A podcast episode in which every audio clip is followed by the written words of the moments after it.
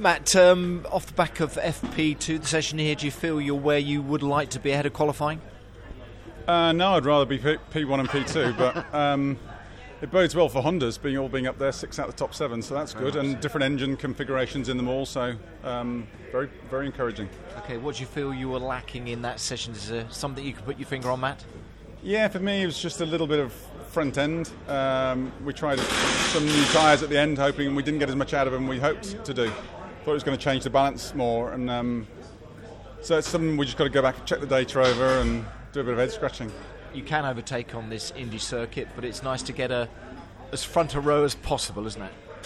With 32 cars, you've got to be Yeah. as close to the sharp end as you can. Yeah. So, I mean, it, it bodes well at the moment. We're puzzled why the BMWs haven't showed much pace yet, but I'm sure they'll, they'll bring it out in qualifying. Okay, good session then, Matt. Well done. Thanks, mate. Thank.